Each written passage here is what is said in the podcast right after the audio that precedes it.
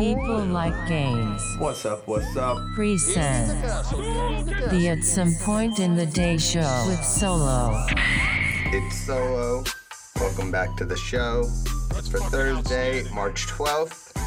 If you're a little bit like what's to come, given the format change has occurred in the past couple of episodes, fear not, it's still the week cap here, but it'll be slightly different today, given that, well, shit, it's been a hell of a week to say the least. But I guess just quickly, the socials at People Like Games is the handle, Twitter, Insta, etc. The website and the shop, men's and women's apparel, can be found on plg.gg, and this show on all the usual content suspects. Without further adoing this intro, let's get it. A lot has happened in the past couple of days, and so whereas last week it was just is E3 potentially going to be canceled, scaled down? What is going to happen? And as we slowly saw companies pulling out of PAX East and GDC, the widespread effect of the coronavirus, COVID 19, has occurred very rapidly and has very much and fundamentally affected the gaming industry. So, to just give you a quick list of all of the events that are canceled, on top of the NBA season, the pushing back of the MLB season, all March and April live events for Call of Duty, all March and April live events for the Overwatch League, all live events in the Northeast for uh, League of Legends. Everyone is getting the necessity to cancel it. There is a mass spreading of it here in the United States. Public gatherings are being banned, etc. And so, what has turned out to be the gap year between consoles generations has turned into a bit of the year from hell. Very scary, and especially if you're a bit unfamiliar or if you happen to have an older relative. So if you are one of those people are like, it only kills old people, you know, thank God you don't have parents or grandparents or relatives who are not the same age as you if you happen to be young. It's not really a, a great escape on that one, but, you know, wash your hands, try to stay as clean as possible, avoid shaking hands with people. I don't mind that. That's that's sort of an encouragement. I could just point at people. They, what are you doing? I'm like, saying hello. That's a joke. But a little scary out there, but keep your keep your nerves, keep your cleanliness. Watch out for folks. Don't go to Costco because apparently there's a mass rush on toilet paper because I don't know. So, as I was saying, the show, I guess I'm just going to sort of roll off on some of these things because, in terms of actual gaming news, everything has been sort of brushed under this rapid expansion of Corona in the last 72 hours. I talked about NVIDIA GeForce Now losing all of its major publisher partners, minus Epic Games and Ubisoft. That was because they were not, or they did not have contracts with all the publishers that left Activision, Blizzard, Rockstar, Take Two, 2K Games, etc., to be able to create a service model that actually profited from being a cloud service and wasn't just in a beta mode. That and the profit requirements allow the publishers whose digital versions of games come with TOS that allow them to choose now the platform on which you play their game, so it's to rescind it. And a little bit tragic. I loved NVIDIA GeForce, but that's the market. I think their marriage is going to be with PlayStation and Sony. I think that is what should be the discussions between the two companies. Even if PlayStation pushes back the PS5 a little bit to incorporate NVIDIA GeForce, it's the best move for everybody and them because it closes the gap with Microsoft very quickly. And there's no point in partnering with Nintendo because Microsoft they're already and they're doing their own cloud service. The only one who doesn't have one, Sony. NVIDIA,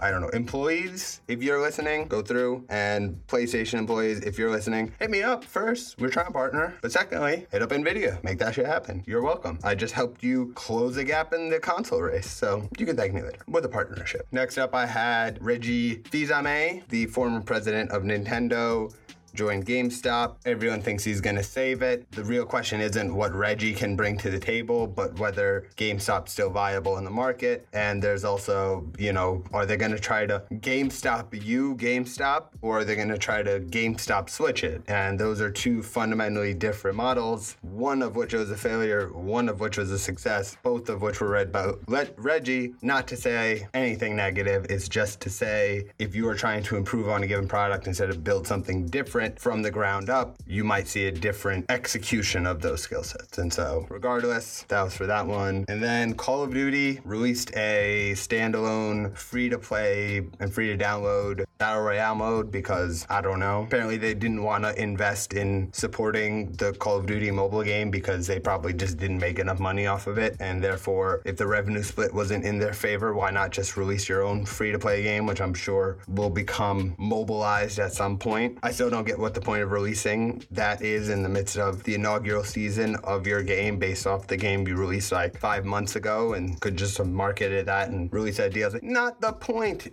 because I'm making too much sense. And if you are in the know, you know too much common sense, a little bit dangerous. So I'm gonna pull back for making too much of it. And just sort of uh, finish up on something I mentioned during the streaming wars. Pokimane and Dr. Disrespect r- further signed exclusivity deals with Twitch. Makes sense. They are by default the biggest ones now that the biggest ones left. And that is probably the simplest way to put it. No disrespect to them, but Dr. Disrespect was not pulling in Ninja numbers. And so now he can pull in numbers that are larger by default. And Pokimane is what Pokimane looks like. So what do you expect? Can't really say much. I don't mean to be sexist, but it is what it is. And then we have the BAFTA games also are going digital, another coronavirus related story. And Lego Super Mario is coming. It'll be Super Mario Toys. Nintendo also partnered with Levi's. The fuck, Nintendo partner with us? Give me some of them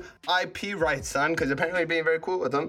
So we'd like them as well because I got some dope swag with your merchandise on it, which we're happy to donate all proceeds charity until you give us the official.